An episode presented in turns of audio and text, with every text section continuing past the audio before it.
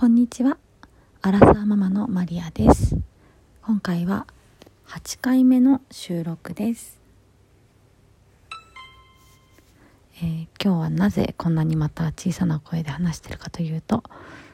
今息子が抱っこしたまま寝たんですよね。なので、このチャンスに収録したいなと思って、でも起こさないようにっていうこのもどかしさというか。なのでひそひそと収録していきます、えー、最近はですね漫画を読む機会が増えましたね。ステイホームで、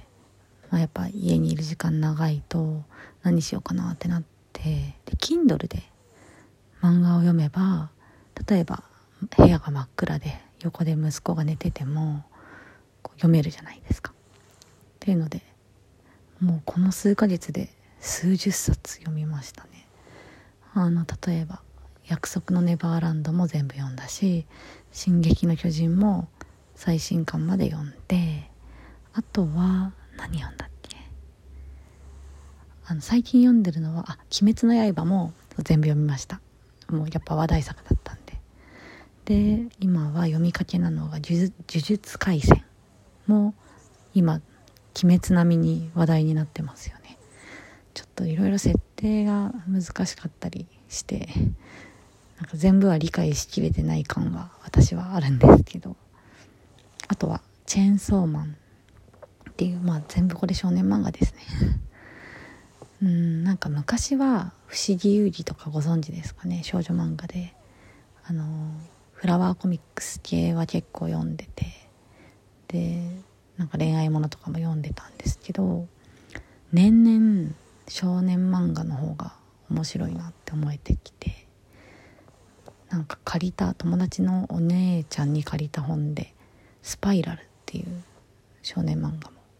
これも結構 SF 設定な感じがしましたけどあとはあのカードキャプターさくらが好きでクランプの作品が好きだったんで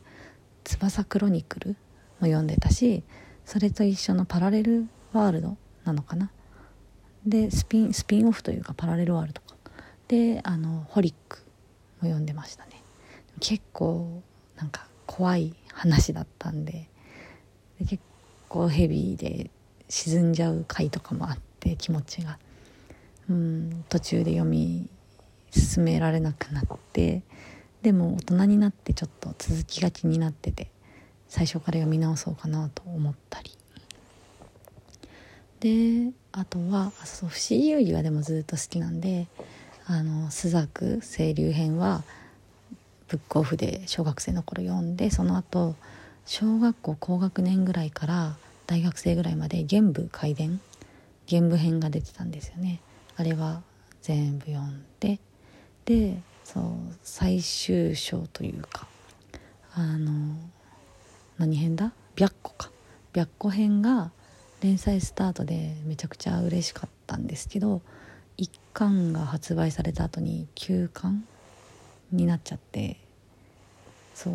ちょっと続きがすごく気になるというかまあでも「不思議遊戯」読んだ方はご存知かと思いますけど「不思議遊戯」の朱雀編最初に出したシリーズで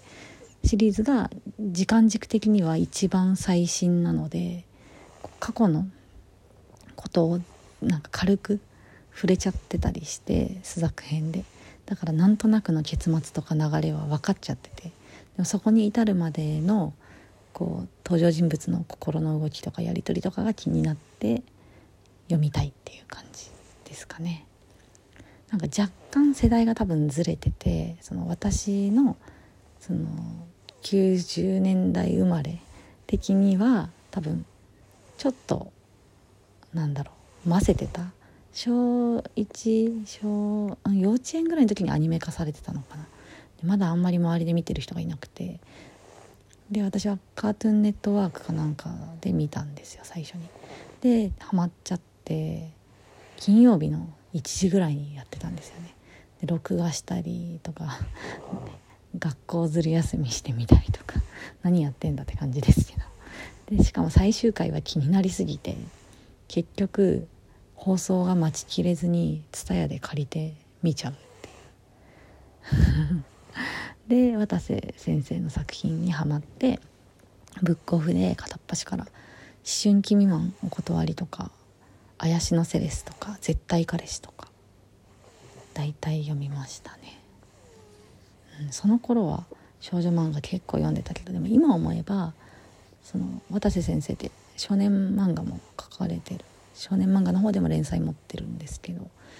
っぱりなんかどこか SF 設定だったりとか描写が若干少年漫画要素が入ってるような話の方が好きだったんだなって今は思いますけど。そうなんか最近の漫画は「鬼滅」にしても「呪術廻戦」にしても「うん進撃」も大体非現実的な設定なんですよね。でなんか最初「チェーンソーマン」と「呪術廻戦」は1巻ずつ交互に読んでたんですけどなんかどっちもなんか似てはないけどそのやっぱりその化け物みたいなのと戦う設定なんで途中で「あれ私これどっち読んでんだっけ?」みたいな 状態に陥って今はとりあえず「呪術廻戦」を先に読み進めようっていう感じで8巻目まで来ましたねでもなんかやっぱりコツコツコツコツ息子が寝た後自分が寝るまでとかに読んでるんで子供の頃みたいに一気読みみたいなことはできてないんですけどうん皆さん結構漫画読まれますか？少女漫画とかでもいいんですけどおすすめあったらお便りでいただけると嬉しいです。なんかもう20代後半アラサーなんでその高校生の青春系とかよりはなんか大人の恋愛模様とか描かれた漫画とかの方が気になるんですけどちょっともう少年漫画の話はお腹いっぱいになってるんで逆にそういう女性向けの漫画を欲してる感じですかね。ではでは